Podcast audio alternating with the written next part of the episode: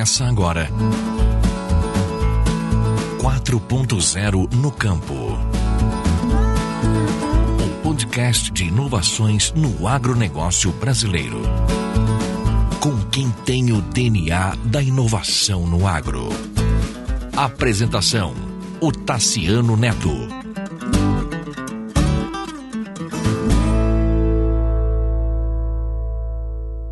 Olá, tudo bem? Este é o 28º episódio do podcast 4.0 no campo, sempre tratando de inovações no agronegócio brasileiro. Eu ouvi Cleidson Dias, servidor público, analista da Embrapa, que liderou, ao lado da SP Venture e da consultoria Homo Ludens, o mais abrangente mapeamento do ecossistema de inovação do agronegócio brasileiro já realizado. Eles levantaram 1.125 startups. O Cleiton vai nos contar um pouquinho sobre isso. E o que é muito interessante é que o Cleiton cravou, disse, o número de agtechs brasileira nos coloca no mesmo patamar em número de agtechs de países como Estados Unidos, Israel e China. E China. Vale a pena ouvir. Vou soltar a entrevista com o Cleiton agora. Um abraço.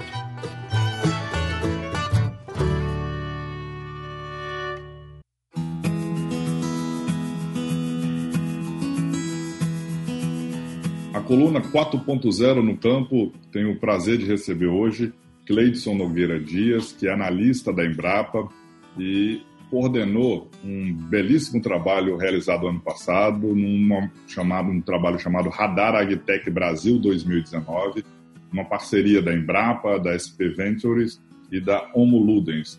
Um trabalho que buscou mapear as startups é, base tecnológica que estão em atuação no Brasil. Obrigado, viu, Cleiton, por sua gentileza de estar conosco aqui. Eu queria que você pudesse falar um pouquinho sobre esse trabalho, esse relevante trabalho para o agronegócio brasileiro. Ô, Tassiano, eu que agradeço, antes de mais nada, aqui a, a... Bom, um convite de estar aqui falando com vocês. Antes de mais nada, é, a gente está vendo o nosso setor com um crescimento bastante pujante, várias tendências, né? E o, o objetivo, claro, como você muito bem ressaltou, era ver esse crescimento, olhar um pouquinho uh, quais são essas empresas que estão inovando para o agro, onde estão, quais são as características das suas tecnologias. Então, antes, antes de mais nada, a gente vê uh, uma, uma, tendência de crescimento, efetivamente, para esse setor. Né? As startups começaram a inovar para outros setores e aí ganharam alguns, alguns rótulos, né? alguns apelidos, por exemplo, aquelas que inovavam para a área financeira, fintech, saúde, health tech, a educação, edutech, e agora eles começaram a descobrir efetivamente o agro, porque o Brasil tem o seu destaque. Né? A gente é, o maior produtor mundial na área de café, a gente tem destaque também uh, mundial como primeiro em laranja, em cana-de-açúcar, a gente tem um protagonismo aí como segunda colocação também no etanol, se a gente for pensar pecuária, né? produção, cabeça de gado, a, terceira colocação avicultura, suinocultura, né? a nossa, o nosso protagonismo aqui em segunda colocação na soja, ou seja, né? Da, na agropecuária, área animal e vegetal, o Brasil tem esse destaque. A gente começa a ver justamente essas tendências, olhando uh, o aumento do consumo de alimentos, né, dietas específicas, muita essa elevação no consumo de proteínas, mudanças climáticas globais, essa limitação dos recursos naturais, exigindo da gente cada vez mais inovação. Então, na essência, esse estudo ele trouxe para a gente uh, um número bem maior do que os, os, os, outros estudos, muito por conta dessa parceria que você falou, né? A gente tentou fazer um estudo não sozinho, né, em Brapa, mas trabalhando também com outros parceiros que estão nesse ecossistema de inovação. Um dos investidores que estão uh, fortes e focados no agro, que é a SP Ventures, a também, tem um, um pesquisador que está ali ligado à, à universidade, à acadêmica, né, ao centro universitário feito, e a gente conseguiu então mapear um número que é três vezes maior do que outros estudos traziam, que uh, a gente caindo para os quatro dígitos. 1.125 startups, né? essas agritechs que inovam para o agro, trazendo para a gente um número que coloca o Brasil num patamar de empresas que estão inovando para a área em, em rivalidade com os Estados Unidos, Israel, China, que é o que se tinha aí nos estudos internacionais como um crescimento bastante grande.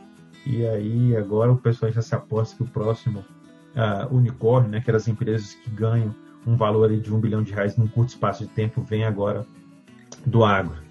Uh, especificamente, assim, se eu puder trazer uh, um, um, overview aqui para quem está nos ouvindo, a gente dividiu um pouco desse estudo naquelas inovações, é, pegando a metodologia de, de, Harvard, naquelas que estão antes da fazenda, né, antes da porteira, dentro da fazenda e após a fazenda, trazendo alguns números de uh, startups um pouco nesse sentido, trazendo algumas especificidades para cada um desses segmentos.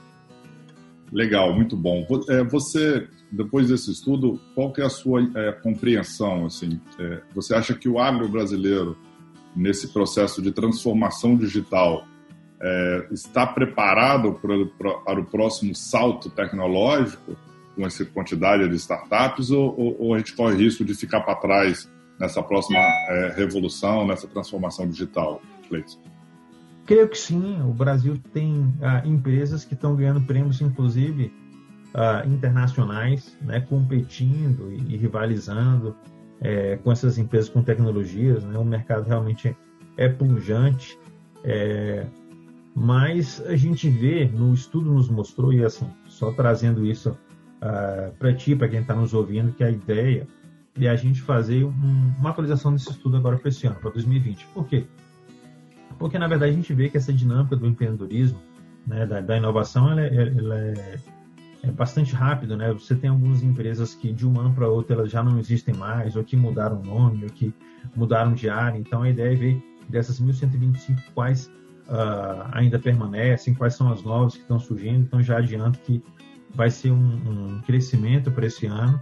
E o que a gente observou, é, além dessa competitividade dessas empresas, indo bastante a, a, em direção à tua resposta, a gente teria ali várias tecnologias que estão inovando bastante. Se a gente pensar assim, antes da fazenda, a gente tem ali é, tecnologias mais uh, de base, como não só na genética e biotecnologia, sementes e mudas, mas também, claro, uh, uh, insumos, né? A gente tem ali fertilizantes, inoculantes, a gente vai ter ali a nossa análise laboratorial. É, dentro da fazenda, Aí a gente vai ter, uh, claro, outras tecnologias que estão trazendo aí uma, uma economicidade, uma produtividade grande, como agricultura de precisão. A gente tem aí a própria questão de software de gestão, risco, água, a internet das coisas trazendo, vantes, drones, né, aqueles robôzinhos, assessoramento remoto aí, uh, uh, ajudando cada vez mais, novas máquinas, equipamentos. E aí, claro, depois da porteira a gente tem um, um, uma outra área que avança bastante, olhando muito essa área de alimentos, né? A AgriFood Techs, que é essa ideia da rastreabilidade, né? Muitas consultorias, a indústria 4.0 trazendo uma ideia que vai chegar até o restaurante, né? Muitos sistemas de embalagem, né? reciclagem, meio ambiente, essas plantas, né? Dessa indústria. Então, um pouco nesse overview, eu te diria que é, o Brasil ainda precisa avançar um pouco uh, na dispersão dessas empresas que estão olhando o nosso setor e estão trazendo inovações que são importantes. Por quê? Porque o estudo nos mostra especificamente uma concentração ainda regional. Né? Ah, Para quem está no, no, no, nos vendo e nos assistindo, ouvindo um pouco essa nossa conversa, é, destaque para vocês que, por exemplo, a região sudeste ela concentra a maioria dessas startups que estão inovando para o agro, 66% delas. E a região sul 23%. Então, se a gente somar Sul e Sudeste, a gente tem aí uh, ah, 89%, né? ou seja, quase 90% das nossas agritechs estão nessas regiões, e é claro, é, é, pelo seu histórico, por grandes centros de, de ensino, universidades, uh, parques tecnológicos, tem todo um, um ambiente de inovação uh, nessa, nessas regiões que concentraram e que despertaram um pouco de interesse dessas empresas que hoje têm destaque nacional, que estão inovando uh, ah, para o setor. Legal, Cleiton. Muito obrigado, viu? Muito obrigado e parabéns aí à Embrapa é, e aos seus parceiros, a você, é, por esse tão robusto e relevante é, serviço ao, ao agronegócio brasileiro. Parabéns. Eu que agradeço. Esperamos continuar contribuindo e com novas informações sobre como que isso está crescendo e como que o agro pode ajudar com a inovação, não só o Brasil, mas também a você em casa, assimilando e aproveitando essas tecnologias. Muito bom. Um abraço. Valeu, cara. Tchau.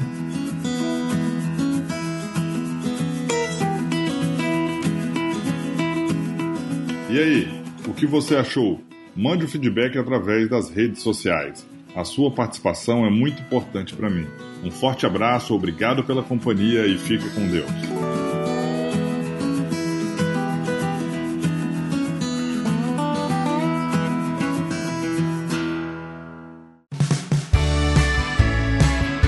Este foi mais um episódio do podcast 4.0 no campo. Você pode nos acompanhar pelas redes sociais Facebook, Instagram, LinkedIn, YouTube e Twitter, procurando por Octaciano ou Octaciano Neto. Esse programa foi produzido e editado por Na Trilha, podcast Transmídia.